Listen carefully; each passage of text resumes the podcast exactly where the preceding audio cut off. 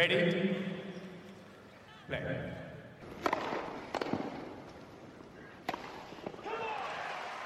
Merhabalar, Raket Servisi hoş geldiniz. Ben Gökalp. Ben Anıl, merhaba.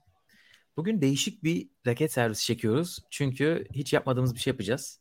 Ve e, Breakpoint'in değerlendirmesini yapacağız. Beraber hatta böyle Breakpoint'i izleyeceğiz Anıl'la. Zaten izledik. Önce bir düşüncelerimizi paylaşacağız ama... Sürpriz olmayacak, 5 saat sürmeyecek kayıt. aynen aynen. ama e, bir tazelemek için hafızalarımızı kaçan böyle detaylar olursa, ilgi çeken şeyler olursa onların üstünden geçmek için ara sıra böyle ekranda paylaşıp e, bir şeyler yapmayı düşünüyoruz. YouTube'da inşallah bize izin verir Netflix'te. Bakalım.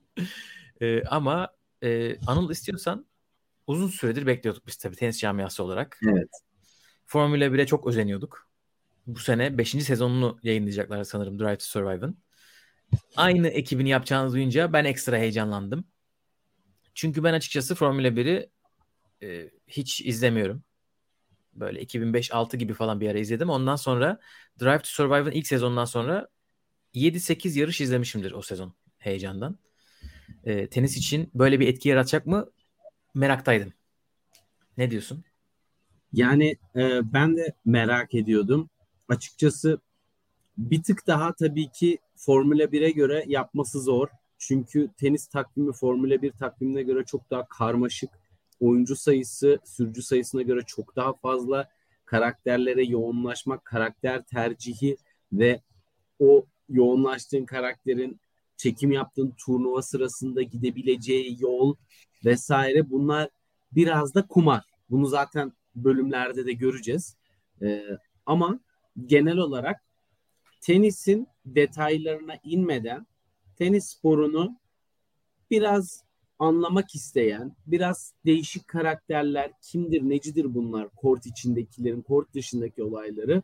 Hani böyle bir hedef kitleye yönelik bence çok ilgi çekici bir şey. Ee, tabii ki şöyle bir şey de var.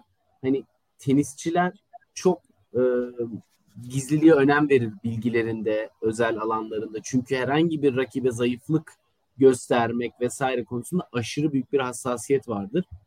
Bundan dolayı hani nasıl bir malzeme gelecek, ekranda görmediğimiz, Twitter'da duymadığımız neler görebiliriz gibi gibi e, bende de detay merakı vardı. Mesela hani yine Formula 1'den benzetme olacak. Schumacher belgeseli geldiğinde çok heyecanlandım. Ama açıkçası o dönem Formula 1'i sıkı takip eden biri olarak benim için yeni pek bir şey yoktu. Ee, hı hı. Hani öyle bir şey mi olacak? Sadece bildiklerimizin bir özeti mi olacak? Yoksa e, yeni bir heyecan yakalayacak mıyız? Farklı bir şey görecek miyiz? Hani bunları merak ettik.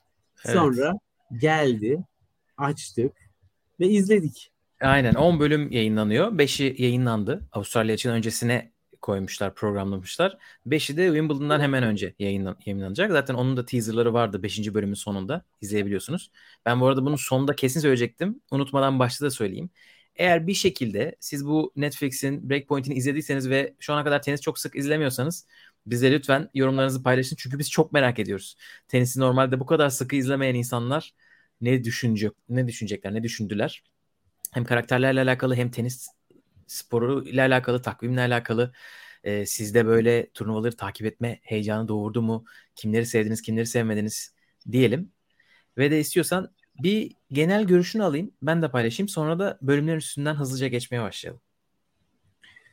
Yani e, benim genel görüşüm şöyle. Tabii ki biz tenisi biraz ortalamanın üstünde takip ettiğimiz için hani kafada oluşturulabilecek derinlik ve yelpaze olarak çok fazla konu var. Dolayısıyla hani onların zaten hepsinin bir dizide kapsanması mümkün değil.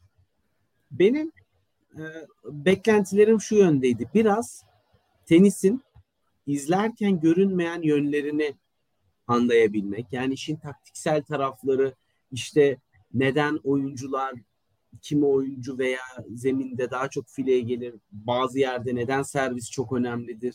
Veya oyuncular tenisin geometrisinde nasıl şeyler uygulanır. Hani bunu karakterler üzerinden mesela atıyorum işte ilk bölümde Kyrgios'u tanımlarken tabii ki işte bir şeyler söyleniyor ama orada onun spesifik güçlü yanları nelerdir, ne yapar yani böyle bir oyuncuyu sadece karakter olarak değil oyuncu profili konusunda da biraz daha detaya inmelerini e, beklerdim.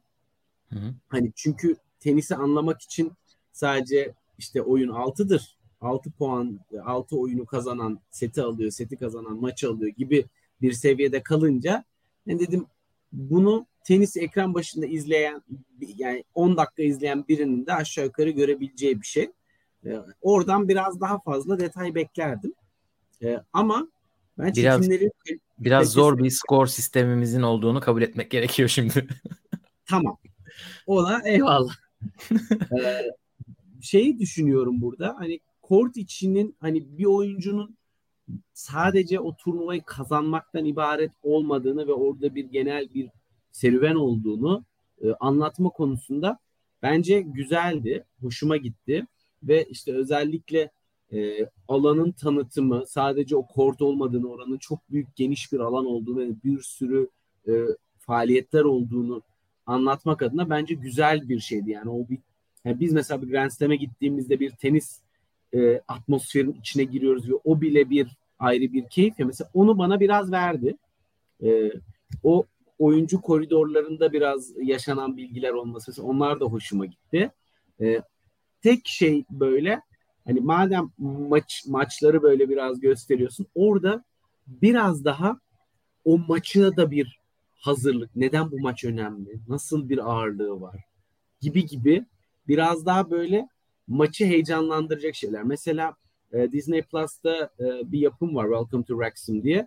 E, o hakikaten o da gerçek bir şey. İşte e, bir e, Amerikalı oyuncu e, e, Ryan Reynolds bir kulüp satın alıyor İngiltere'nin temel şey National Ligi'nde ve o kulübün kötü bir durum var. Oradan nereye yükseldiğini anlatıyor ve maç maç geçiyor ortada. Ve hakikaten ben "Aa, ne olacak bu maç falan diye böyle heyecanla içine giriyorum. Canlı skorlarına bakıyorum şu anda nereye girmişler diye.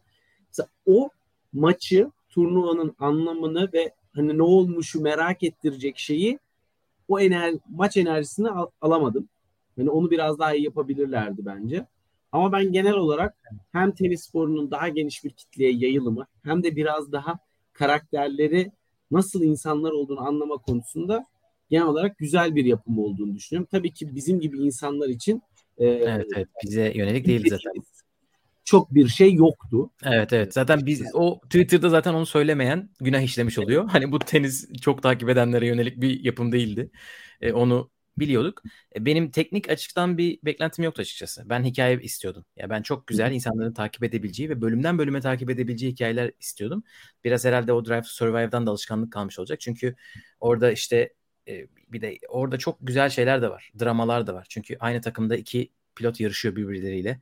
Hani sen onun sene, sene boyunca ne yapacağını merak ediyorsun. İşte Magnusen'le Hülkenberg mi? Bir kavga etmişlerdi ilk sezonda. Sonra sen oradan kim galip çıkacak gerçekten merak ediyorsun.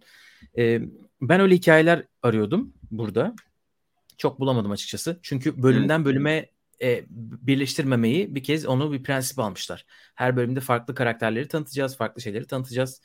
E, bu prensip alındığı için dediğin gibi teniste çok zor. Çünkü çok fazla karakter var ve siz dünya 115 numarasıyla başlarsanız Kyrgios'la hani geriye bir sürü insan da kalıyor. E, tabii bu isimleri sene boyunca takip ettiler. Hani tek o turnuvada takip etmediler. O kadar büyük bir kumar değildi ama isimleri seçerken tabii öyle bir risk almak zorunda kaldılar. Hani e, çok fazla isim var. E, ama ben de genel olarak hani iyi bir başlangıç olabilir. Çok daha iyisi yapılabilirdi. Tabii biz çok daha iyisi yapılabilir değil. 2022'yi çok yakın gözlemlemiş insanlar olarak söylüyoruz. Burada çok değişik hikayeler de vardı. Bir de sanırım prensiplerden birisi de genç jenerasyona odaklanmaktı. Hani Evet. Nadal ve Djokovic ve Federer ve Serena'yı geride bırakmaktı. Onu da anlıyorum. O da bir stratejik bir seçim. Ama yine de e, değişik isimlere gidilebilirdi. E, bununla beraber ben hikaye aradım. Biraz daha böyle oyuncuların işte e, locker room, behind the scenes hani böyle bizim görmediğimiz tenisle alakası olmayan şeyler görmek istedim ben. Evet. Hani o oyuncuların karakterlerini anlamak için sırf bu yüzden sevdiğim bir sürü yer oldu. Onları belki bölümlere geldikçe görürüz. Aileler bence muhteşem eklemelerdi Evet. mesela. Aileler çok iyiydi. Coğrafya çok iyiydi. Yani Roma'yı görmek, Tunus'u görmek acayip güzeldi. Hani onlar da güzel tarafları olmuş diyeyim. Ee, ama kötü tarafları da vardı tabii. Onları da Tabii. Yani şimdi mesela Avustralya açığı işliyorsun. Avustralya için en büyük hikayeleri yok orada. Hani, evet yani bir cümle şey yapabilirlermiş. Ee, evet. Hani Ash Party kazandı diyebilirlermiş. O yoktu mesela. İkinci bölümde evet. bir yerde böyle bir anekdot olarak geçiyordu. Ha bir de bence e, insanların takibi için sıralamayı onlar bir introduce et, yani sıralamayı bir tanıtsalar. Bakın dünya sıralaması var. Hani orada hmm. bir grafikler olsa şu yükseldi, maç kazandı, şuraya yükseldi. Taylor Fritz'in mesela ilk 10 hedefi vardı geçen senenin başında. Evet. Sene boyunca biz onu görebilirdik. O sıralamada nerelere geldiler. O iyi bir şey olurdu. Bizi kendimizi geri götüreceğimiz baz olurdu. Bir sürükleyicilik eksikliği var. Evet. Kesinlikle. Evet, evet. Çünkü akış yok. Hep böyle kesik bir şey var. Onun ne bileyim yani Djokovic gerçeği var. Avustralya açık. Allah'tan onu şey. andılar. Yani ama ne kadar az. Yani e, ve tarihin en ya geçen senenin en baba finali zaten. Hani tarihte de ilk ona gire, girmeye aday finallerden biri yaşandı. Zaten Medvedev'i böyle 3 salise falan gösteriyorlardı. Aman Rusya ile alakalı bir şey olabilir diye. Yani böyle zaten oradan böyle müthiş bir kaçışı vardı. Ee, hani o yüzden orada böyle bazı hikayeleri biliyoruz ya. O, hani Avustralya açıkta o geçerken hani burası mı konuşulmalıydı tadında bir ama tabii çok geniş. Yani 128 evet, çarpı evet. 2 256 tane oyuncu var ve o kadar çok maç, o kadar çok şey var ki Tabii. nerede neyi çekeceksin? Ve o sadece Ama, bir turnuva senin söylediğin. Düşsene evet. kaç tane turnuva var sene boyunca. Şimdi Formula 1'de yönelik zaten fark dediğim nokta bu bence. Evet, Geliyorsun. Evet. 10 tane şey var orada.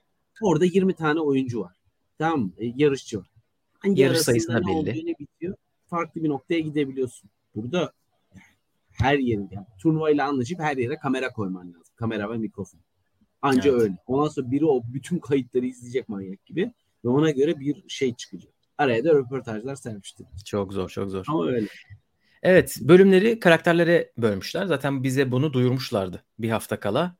İlk bölümün Kyrgios Kokinakis olduğunu duyduk. Zaten Kyrgios bunun her yerde tanıtımını yaptı. İnsanlara bir şey değil dedi. Ben tenisi tanıtıyorum. Bütün yük bende e, Allah benden razı olsun gibi tweetlerinden sonra bir tane tweet geldi ki Ben Rottenberg'e. Ha bu ilk 5 bölümde çok derine girilmemiş. İkinci 5 bölümde yapacaklarmış onu. Hani insanlar bir görüşlerini bir saklasınlar dedikleri zaman ben dedim ha herhalde o kadar iyi değil. Hmm. o önden bir gardını aldı çünkü yıldızımız. Ee, ilk bölümü istiyorsan bir üstünden geçelim.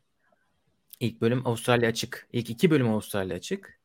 Ee, üzerinde duruluyor. Ama ilk bölümün asıl yükünü çektiği olay tabii e, tenisi anlatmak.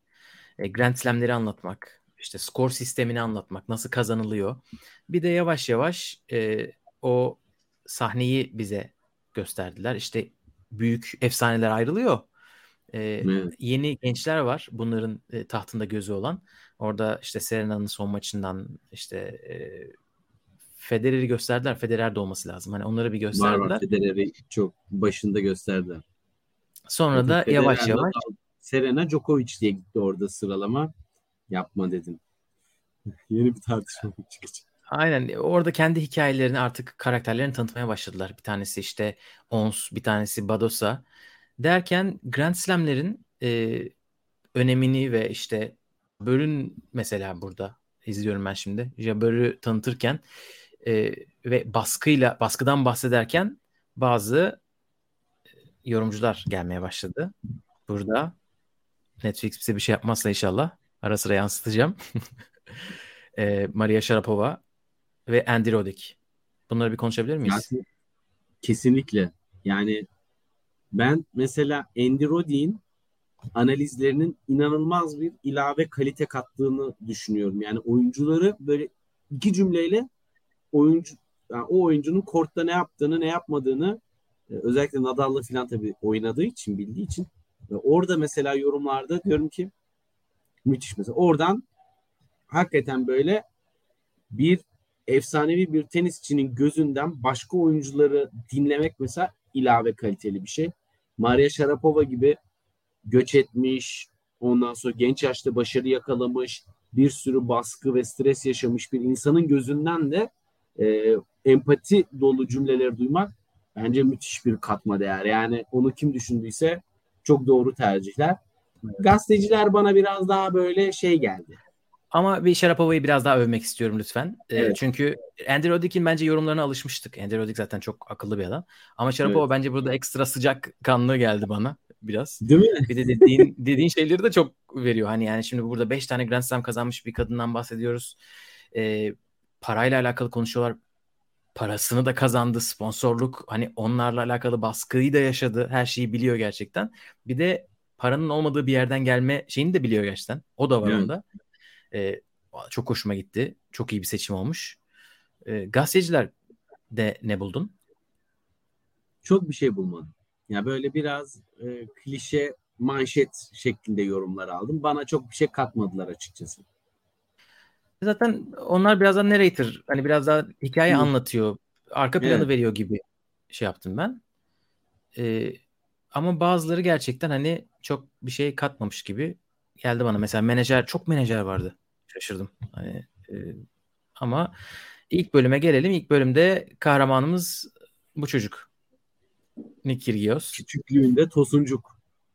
Evet, e, küçüklüğüyle girmeleri bence çok güzel olmuş. Çünkü Evet. bir insanı bu kadar sempatik ancak bu yolla yapabilirsiniz. Ya bu her zaman kafa biraz kırıktı ve hani böyle bir insan bu kadar konsantrasyon, disiplin gerektiren bir işte nasıl başarılı olabilir? Evet, onu zaten kötü çocuk diye tanıtıyorlar. Bölümün adı da başına buyruk gibi böyle Maverick. Hani çok cool ama hani kural dinlemiyor. Sonra Kyrgios ile alakalı söylenen yorumları dinliyoruz. Tsitsipas işte diyor sahada bir şeytana dönüşüyor yoksa o kadar kötü değil falan. Ben bu ilişkiyi gerçekten anlamıyorum yani. Bu kadar çalkantılı bir ilişkiyi daha görmedim. Gerçekten on and off ilişkiler. Ee, sonra Kyrgios'un etrafında şeyi izliyoruz. Yani takımın nasıl oluyor işte orada arkadaşı e, sonra kız arkadaşı ve asıl senin Twitter'da gündeme getirdiğin en büyük olay Kyrgios Menemen. menemen. Menemene Evet. bandırıyor. Kyrgios vegan bildiğim kadarıyla ya da vejetaryen. Vegan değil. Vegan olamaz zaten. Herhalde fake yumurta değildir. Ama vejetaryen diye biliyorum. Ee, böyle onu da görmüş olduk. Menemen. Gerçekten. Aynen. Ee, Avustralya'ya bizim de bir Yunanlılarla beraber ortak e, onların üzerinden götürülen bir şey gibi diye tahmin ediyorum. Şakşuka da olabilir bu böyle Kuzey Afrika'nın şakşukası bu aralar çok meşhur oldu. Ama Menemen'den neredeyse hiçbir yüzden- yok. Pişmiş, taze pişmiş sıcak bir şey yiyor gibi. Aynen aynen. Ee, e, orada Kyrgios'un böyle ne kadar işte e, zorlu bir hikayesi olduğunu görüyoruz. Ya bu bölümle alakalı benim söylemek istediğim ana şey çok zorlanmış hikaye. Evet. Mesela e, e, aklımdaki şeyi söyleyeyim. Benim favori bölümlerim 5-4-3-2-1 diye gidiyor. 5 Ee, uzak ara bir numara. Benim de 5 uzak ara bir numara. Mesela 4 diyenler olmuş. Onlara da saygı duyuyorum. 4 de bence güzeldi. Ama 5-4-3-2-1 diye gitmesinin sebebi bir de çok zorlamışlar hikaye için. Böyle nasıl bir sansasyon yaratabiliriz diye suni bir şeyler yaratma çabaları var. Değil mi? Evet yani işte ben sıradaki büyük e, yıldız olmam beklendi 2014'te Nadal'ı Wimbledon'da yendiğimde diyor ki doğruluk payı var. Hani Doğru. şov bir maçla yenmişti çünkü. Ee, ve çeyreğe çıkmıştı Wimbledon'da daha 19 yaşındayken. Ama onun üstünden 9 sene geçti. Ve işte burada çok büyük başarı, inanılmaz yüksek başarı Grand Slam çiftler zaferi. Kyrgios için öyle. Yanlış anlaşılmasın. Ama burada Grand Slam tekler zaferiyle neredeyse aynı kefeye konmuş, aynı yere konmuş sonlarda gibi hissettim. Ya sanki böyle yazılmak istenen hikayeye bilgiler sıkıştırılmaya çalışmış gibi. Evet evet aynen biraz e, öyle gözüktü. Ee, çok maç görüntüsü vardı bu arada ama onda da böyle bir bir doğal değildi gibi. Yok bir böyle bir zaten 5-6 sayı falan veriliyor böyle tam rally olarak ve hani neden o sayıyı veriyor? O sayının hikayesi ne? Şimdi teniste şimdi break point diye adını koyuyorsun. A- aynı şeyi söyleyecektim. Aynı şey.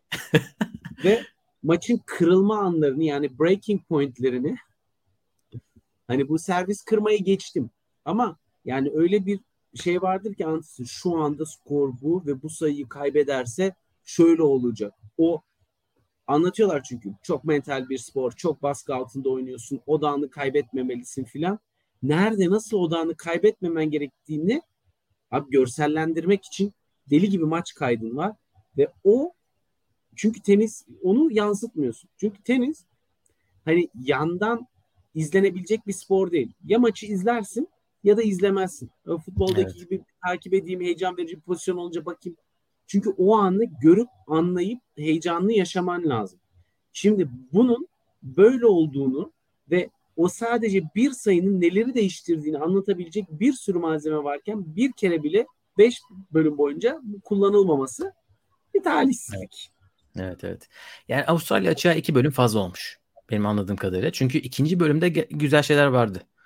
Oraya da şey yaparız. Berretti'nin de mesela Berrettin çünkü çok hikayeli bir Avustralya açık. Yani yarı finale hmm. yükseliyor. Alcaraz'ı yeniyor. Onun için orada malzeme boldu. Ama bu bölümü biraz zorlamışlar gibi. Bir e, ilk defa gördüğümüz şeylere bir bakalım. Kyrgios'un herhalde büyüdüğü ev burası Canberra'daki. Annesi elinde kırık bir raket tutuyor burada. O da hakkında ne düşünüyorsun? Yani o da tamamen Nick'i yansıtıyor. Bir NBA yani merch mağazası gibi değil mi? E, yani Footlocker asortmanı burada. Aynen. Şapkalar yukarıdan sarkıyor. Evet. Çok yani mantıklı. O da tabii çok minimalist gösterilmiş. Sadece şapka ve ayakkabıdan ibaret. O da ve bir yatak var. Başka hiçbir şey yok. E, olabilir yani, çocukluk odasıysa. Aynen. Burayı böyle yapayım demiş. Bura böyle kalsın demiş. Ve kendini ifade ediyor. Gerçekten Nikir'i gösterdiğin zaman korta tenis ayakkabısıyla girmeyen benim bildiğim üst düzey tek oyuncu. Evet. Sneaker'la girer. Ayakkabılarını kortta giyer ve ondan sonra o terli ayaklarıyla tenis ayakkabısını çıkarıp tekrar sneakerlarını giyip onunla korttan çıkar. Evet. Yani... Ya ilk bölüm biraz böyleydi diyebiliriz herhalde. Yani Kyrgios yerine başkasıyla başlasaymış en azından dizi çok çok daha iyi olurmuş diye düşünüyorum. Bakalım ilk defa izleyenler ne düşünüyorlar. Hiçbir e, controversial böyle büyük basın toplantısını çünkü Kyrgios'un yaptığı saçma sapan olaylar var. Bunları çok kısa ve böyle çok anlık verdiğin zaman yani sandalye fırlatmış diyorsun. Ama yani evet, orada evet. aslında 5 dakikalık bir footage var ki onu anlasın ki seyirci bunun gerçekten sıra dışı bir adam olduğunu anlayabilesin. Evet, Sen orada 3 saniye gösterdiğin zaman oradan bir geçiyor. Mesajı veremiyorsun. Sen bölümde evet, böyle bir karakteri anlatmak istiyorsan o zaman onlara yoğunlaş. Yani karakterden falan da değil. Hani böyle buradan gerçekten rating de gelebilir ya. Ekstra e, şeyler vardı. Hani takip ettikleri maçlardan sonra da şeyler vardı. Bu bu bölümde belki o kadar önemli değildi o. Fransa açıkta geleceğim ona. İnanamıyorum bazı şeyleri koymadıklarına. Ama bu bölümde mesela ben şeyi hatırlıyorum. Kyrgios'la Kokinakis Mektic ile Pavic yendikten sonra soyunma odasında bir sıkıntı olmuştu. Böyle bayağı birbirlerinin üzerlerine yürümüşlerdi diye hatırlıyorum. Mesela bunları koymamayı tercih etmişler genel anlamıyla. İz, isterdik yani şöyle bir neler oluyor içeride. Yok muydu orada kameralar değil mi? Aynen. İkinci bölüme geçelim istersen. Geçelim. İkinci bölümde Berrettini ile Tomljanovic üzerinde durulmuş.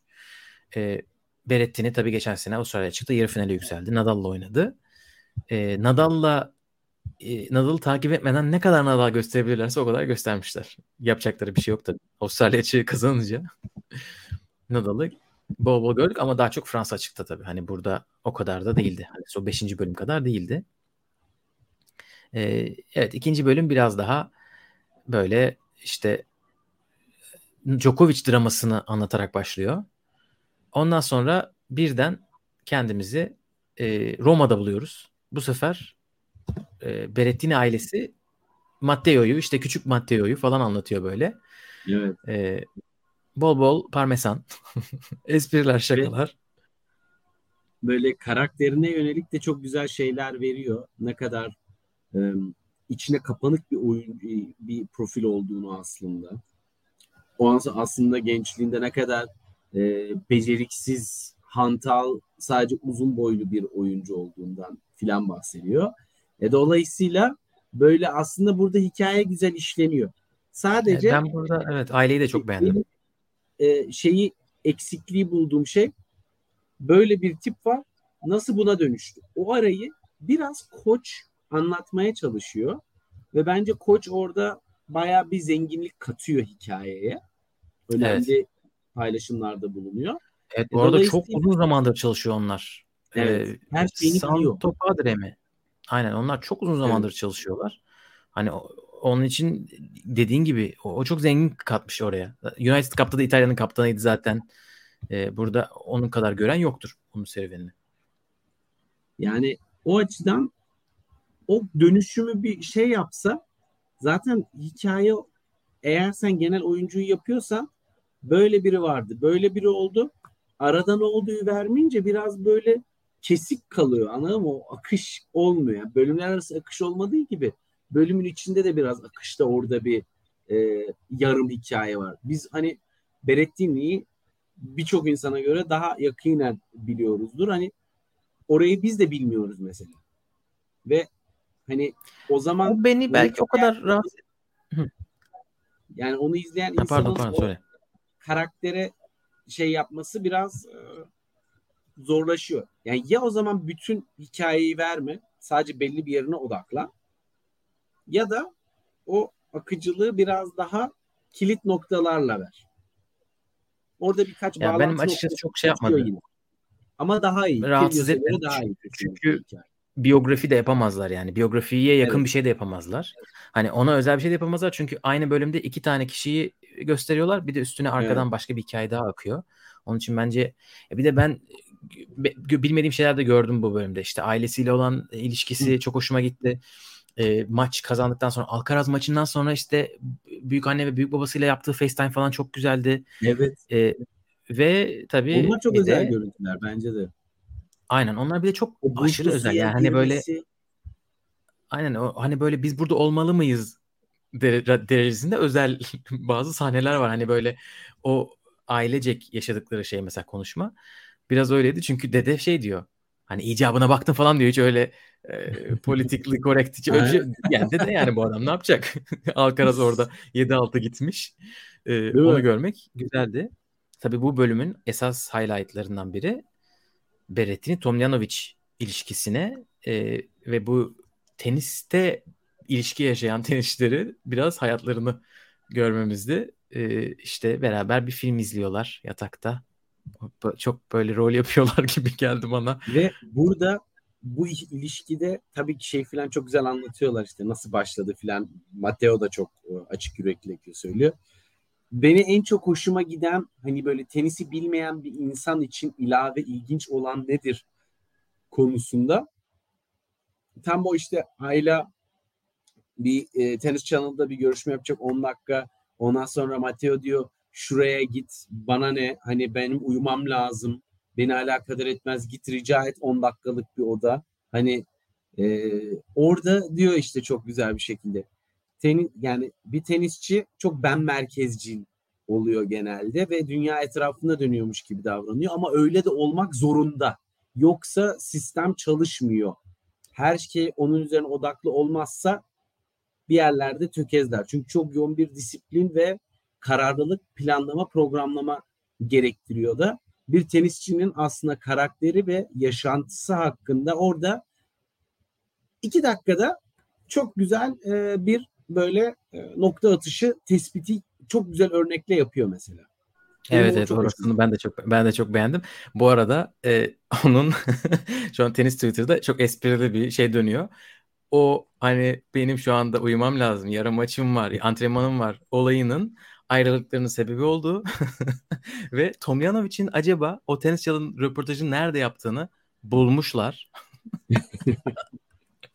İş merkezinde konferans odasına değil dışarı çıkmış böyle ağaçların arasında bir yerden FaceTime yapmış. Hani sabah dışarı çıkmış Berettin uyusun diye yeri gelmiş. Peki burada bir şeyde bu odanın dağınıklığı Nedir? İnanılmaz, inanılmaz. Acayip dağınık bir oda. Bugün çok Gerçekten. güzel bir tweet Ve şeyde- gördüm. Murray, Murray maçında Berretti'nin oyunu şu anda odası kadar dağınık diye bir yorum gördüm. Gerçekten ilk iki set öyleydi. yani Tam öyle. ve nasıl rahatlar. Bırak bırak böyle ya önemli değil. Hani oturacak yer yok. Aa, çok fena, çok fena. Yani odayı odadan eşyaları aldığın zaman zaten toz almana gerek kalmıyor. Çünkü o kadar çok eşya var ki onlar bir yerlere değe diye zaten odadaki bütün tozu da almış oluyor. Öyle bir durum var. Ortada. Aynen, aynen öyle. Ee, burada tabii şey de görüyoruz. Tomljanovic üzerinden Badosa ile yükselecek olan böyle e, psikolojinin oynadığı rolü görüyoruz bir tenisçide. Evet. E, Tomljanovic de çok anlatmış. Bence bayağı cesurca çok Evet. paylaşıyorlar. Badosa özellikle çok paylaşıyor. E, Vados hatta bunu biraz misyon edinmiş gibi bence. Yani. Aynen, aynen. Ben Onu da. tenisçiyim Aynen, ve çok şey ben yapmışlar konuşmazsam acı çekenler konuşamaz. aynen. Üçüncü bölüme geçelim istersen. Tamamdır. Üçüncü bölümde Indian Wells'e gidiyoruz. Birden mesela benim bana garip gelen şeylerden biri ilk bölümde Grand Slam'ler diyorlar. Evet. Sonra bir Sonra anda birden Indian Wells'te 3 set üzerinden bitiyor turnuvalar. İnşallah e, insanlar alışmışlardır. Bir de başta kuralları anlatıyor. Kadınlarda şöyle, erkeklerde şöyle. Çok Ma- karışız be abi ben işte. mesela e, şeye çok inanıyorum. Masters turnuvaları hak ettiği değeri görmüyor. Çünkü Masters turnuvalarında ilk turdan itibaren çok sert eşleşmeler oluyor. Çünkü tablolar 128'lik değil. Ondan sonra elemelerden gelen oyuncuların sıralamaları da çok daha yüksek ve orada turnuva baştan sert başlıyor ve aslında Masters'ın adının ana fikrinin ne olduğunu işte Grand Slam'e göre puan ve para farkını söyleyebilirsin mesela. İşte bu tarz şeyler yapabilirsin ve Master serisi diye bir şey var. Yani böyle Grand Slam'ler harici bir de böyle bir seri olduğunu da anlatıp orada bir yan bir hikaye madem oraya girdin. Yani Indian Wells, Sunshine Double, bunun önemi, 5. Grand Slam falan filan bu tarz şeylere e, Ya ben onu girip- yapmazdım herhalde ya. E çünkü olabildiğince basit tutmaya çalışmalarını anlıyorum. Ama- Ama, Abi iki arada dakika fark bir olduğunu Masters nedir ya? 2 dakika. 55 dakika bölüm yapıyorsun. 2 dakika bir Masters'ı bir anlat yani. Bir logosunu bir Evet. koy oraya. Zaten birleştirmişler WTA ile ATP değil mi? Yani bir şey birleştirmeyi başarmışlar. hangi hangi logoyu koyacaksın, hangi isim söyleyeceksin? WTA'de Masters bile değil mesela. Hani Yani için. Ama evet bir farkı olduğunu böyle hafifçe söylüyorlar. Ee, bu bölümde Fritz ve Sakkari üzerine e, duruyoruz. Çünkü zaten takip ettikleri oyunculardan Fritz Indian Wells'i kazandı. Acayip bir şans. o mesela Sakkari, çok sağlam şans. Sakkari çok büyük şans. Sakkari final oynadı. Şiviyontek'e Evet. kaybetti ve böylece Şiviyontek'te anlatabildiler. Ee, ve Sakkari'nin herhalde ben Sakkari'yi daha çok şey yaptım böyle daha çok tanıdım diyeyim Fritz'e kıyasla. Dünyanın bir numarası olmak istiyorum.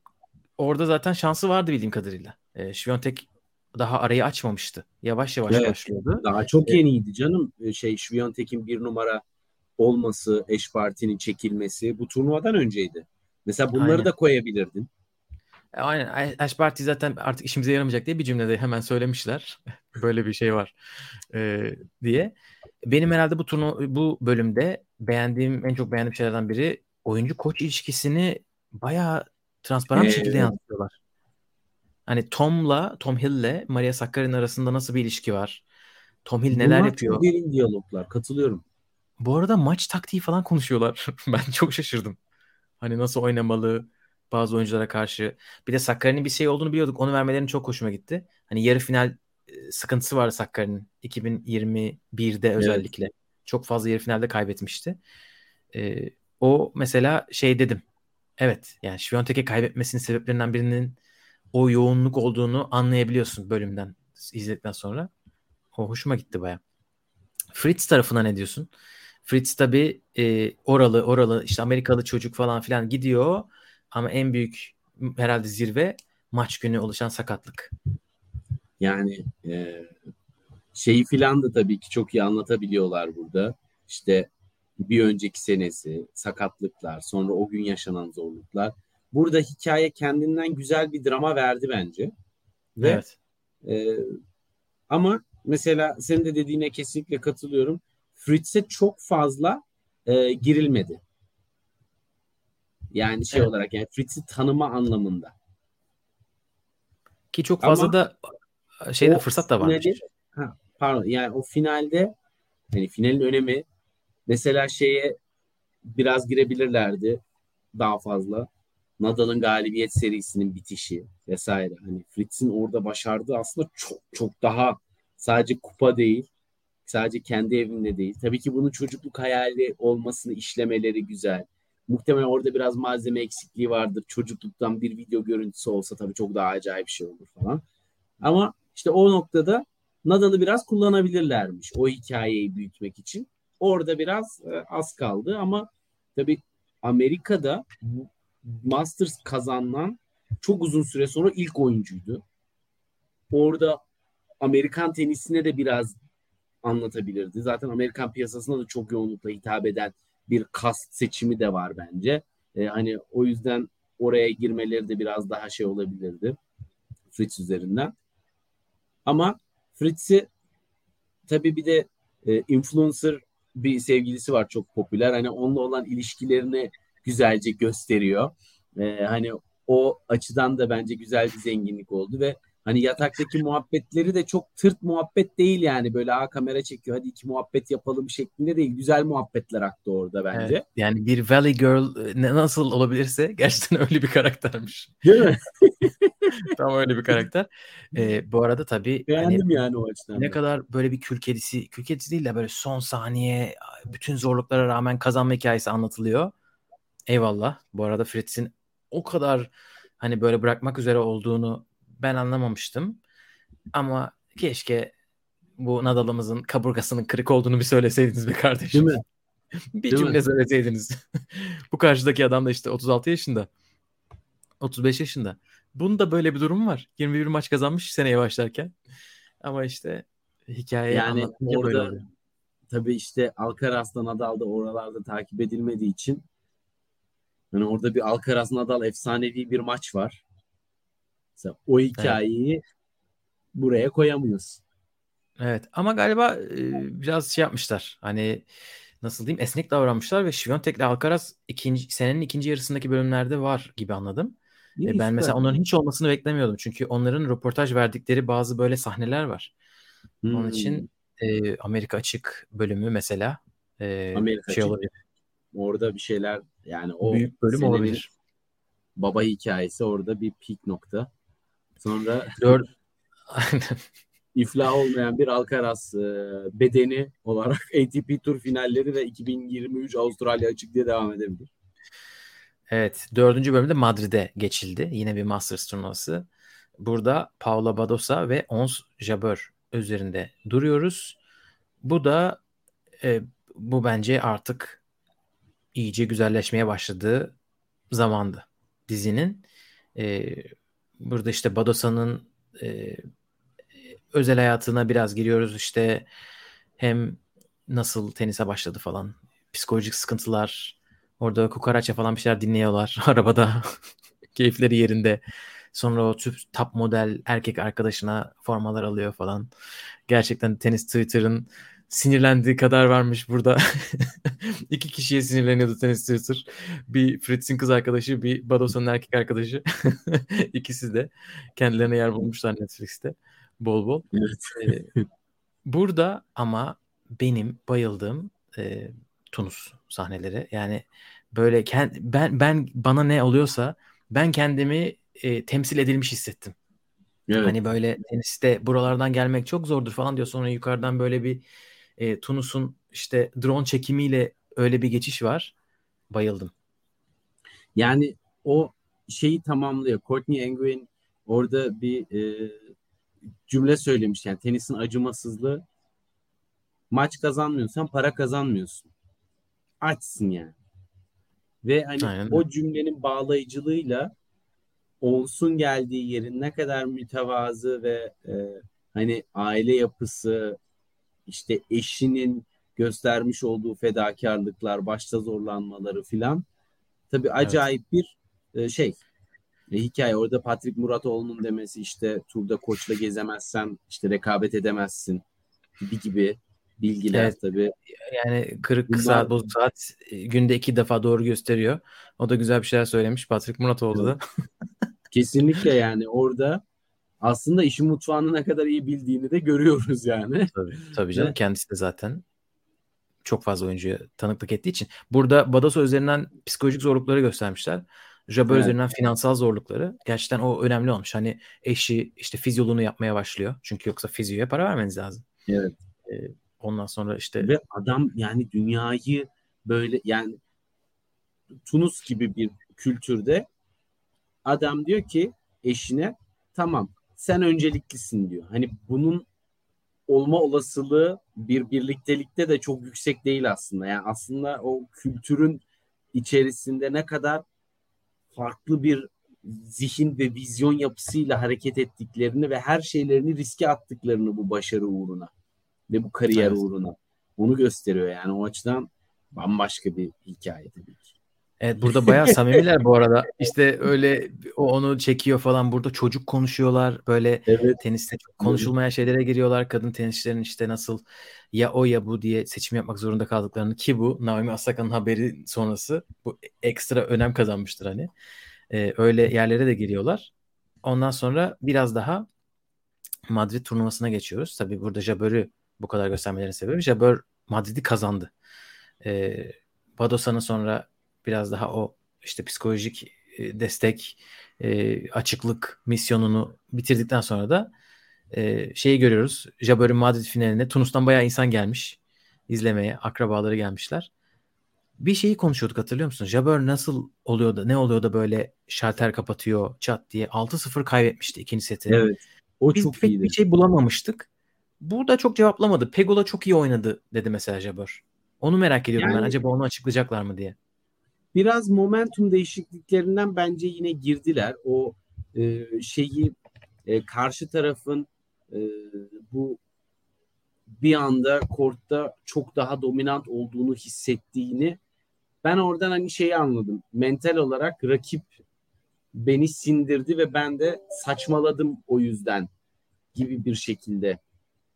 En azından hani biraz da olsa bir açıklama aldım gibi oradan ama ya tabii ki işin o hani e, momentum değişikliğinde sadece faktörün o olma olasılığı o kadar da yüksek değil dediğin gibi. Yani orada daha da derine inilebilirdi.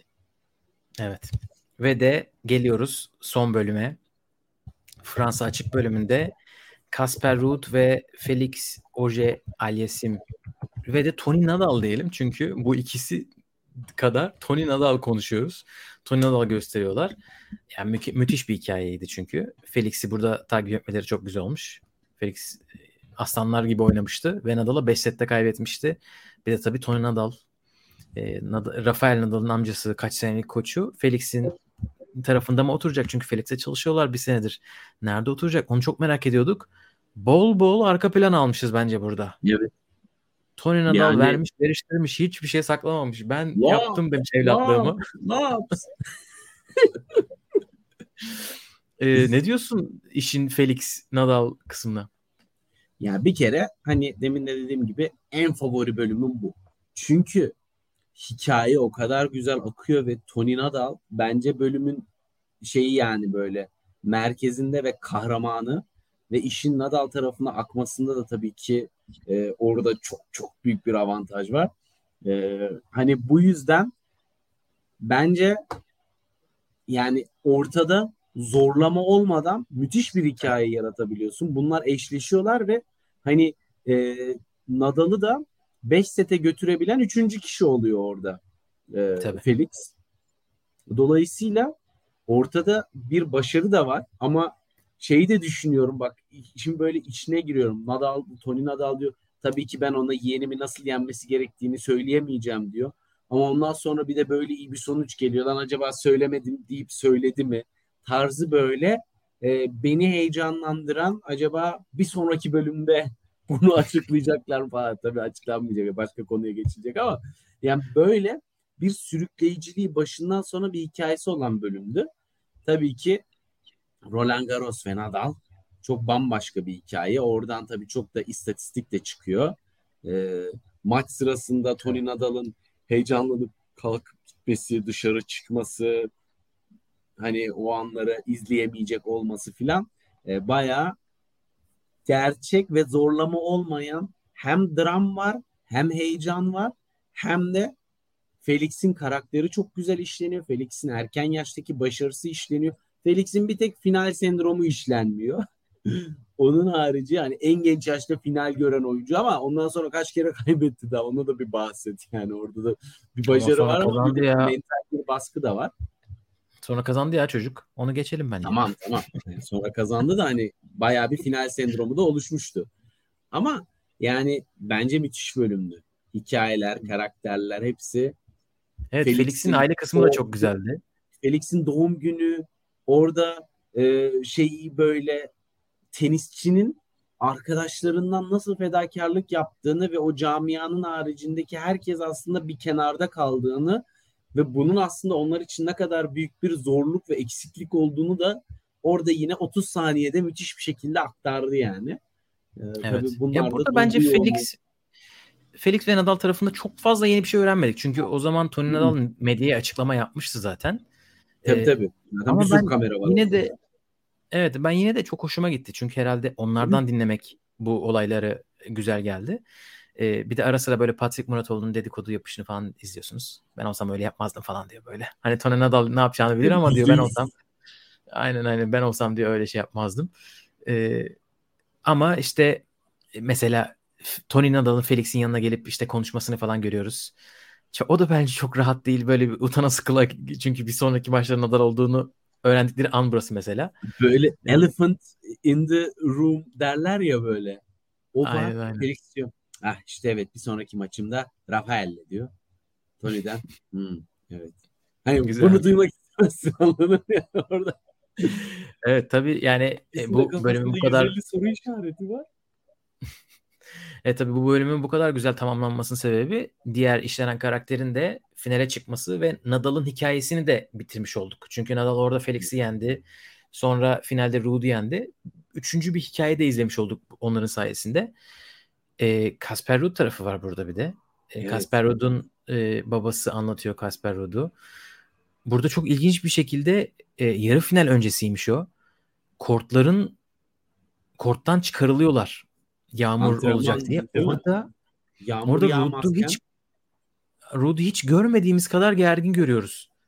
Mesela bu bu yepyeni bir şey oldu. Hani evet. o güzel oldu. Bunu gördük çünkü çocuk diyor ki 15 dakikadır tartışıyoruz. Tartışacağım sırası oynasaydık zaten benim antrenmanım olmuş olacaktı diyor. Sonra kapalı korta gitmek zorunda kalmışlar. Bir de diyor sen niye benimle Fransızca konuşuyorsun? Ben sen Norveççe mi konuşuyorum? o şeylere Ama falan giriyorlar. Orası müthişti. Senin yöneticin de mi İngilizce bilmiyor diyor. Hayır diyorlar. Yani orada Roland Garros organizasyonuna böyle bir ayar oldu gerçekten. Bitirmişler Roland Garros. böyle bir Fransız kibrini 3 saniyede bırakmışlar koymuşlar. Ya bir de yöneticin gelsin diyor. Kim bu kararı veren? İçeride bir yerde oturuyordur diyor. Bu arada büyük ihtimal öyledir. O diyor oturuyordur. Baksana burada yağmur yağmıyor falan. Orada Ruud'un hani ne kadar işte tenisçilerin rutinlerinin bozulmasının yol açtığı şeyleri de zaten göstermiş oluyor bize bu. Şimdi bu bölümle alakalı nasıl gösterilmez denen şeyler biri daha hafif. E, bu çocuk ilk turda Songa'yı emekliliğe uğurladı. Nasıl göstermezsin? Birincisi bu. Hadi tamam X Gen falan bilmem ne. İkincisi Next Gen'den birisiyle Holger Rune ile olaylı bir maç sonu olmuştu ya. Evet. Soyunma odasında ya diye suratıma bağırdı dedi Rune. Evet. Rud için. Nasıl bunun Anlasın bir tane yorum yaptı Rune'nin. O anne yorum yaptı. Rud'un babası mı ne yorum yaptı. Olay orada kaos yaşandı yani. Şokopop anladın mı? Hani onu nasıl kaçar? Orada ee, yok muydu o kameralar? skandal nasıl kaçtı? Bence Hedef kitle... olabilir. Olabilir ama bence, bence Holger Rune ve ailesi ve Patrick Muratoğlu olmasını isterdi. Çünkü onlar biliyorsun kaostan besleniyorlar. Tabii Ekip ki. olarak. Sertlik, kan, ter, gözyaşı. evet. E, böyle kapatabiliriz herhalde 5. Beş, bölümü de.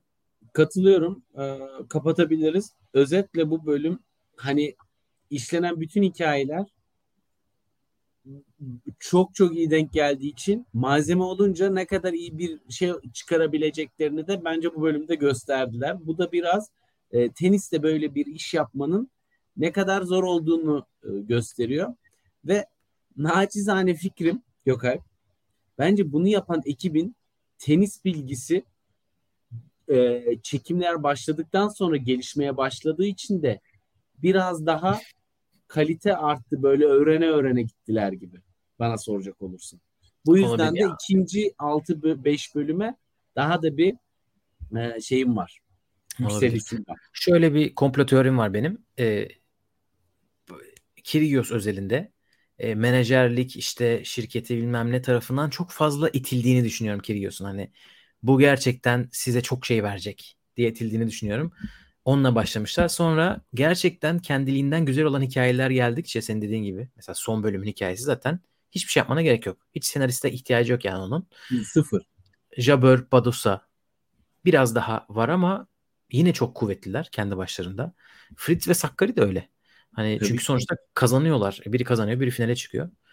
Ama bakalım bence buradan edindikleri derslerle senin dediğin gibi ikinci kısım çok daha kuvvetli olacaktır gibi düşünüyorum. Ama ilk başta sorduğumuz soru devam. Eğer tenis takip etmiyorsanız ne düşündünüz? Tenis takip ediyorsanız da ne düşündünüz? Çünkü biz bayağıdır bekliyoruz bunu. Yorumlara bekleriz. Var mıdır başka eklemek istediğim şey? Bence bundan sonrası interaktif olsun. Ee, yorumların altında herkes bölümler hakkında fikirlerini söylerse biz de oradan e, cevaben o diyaloglara özenle gireriz. Aynen. Neleri beğendiniz, Çünkü neleri beğenmediniz. Herkes farklı ufak bir şey de yakalayabilir yani. Sonuçta e, her bölüm 55 dakika. Ben biraz da hani şartlanmış bir şekilde böyle yakalamak istediğim şeylere bakarken bir şeyler kaçırmış da olabiliyorum filan. O yüzden evet. dış görüşler hani nasıl bir diziyi izliyorlar insanlar dört kere izliyorlar aynı bölümü farklı bir şey yakalıyorlar. Hani burada da öyle bir şey alabiliriz belki. Evet evet aynen öyle.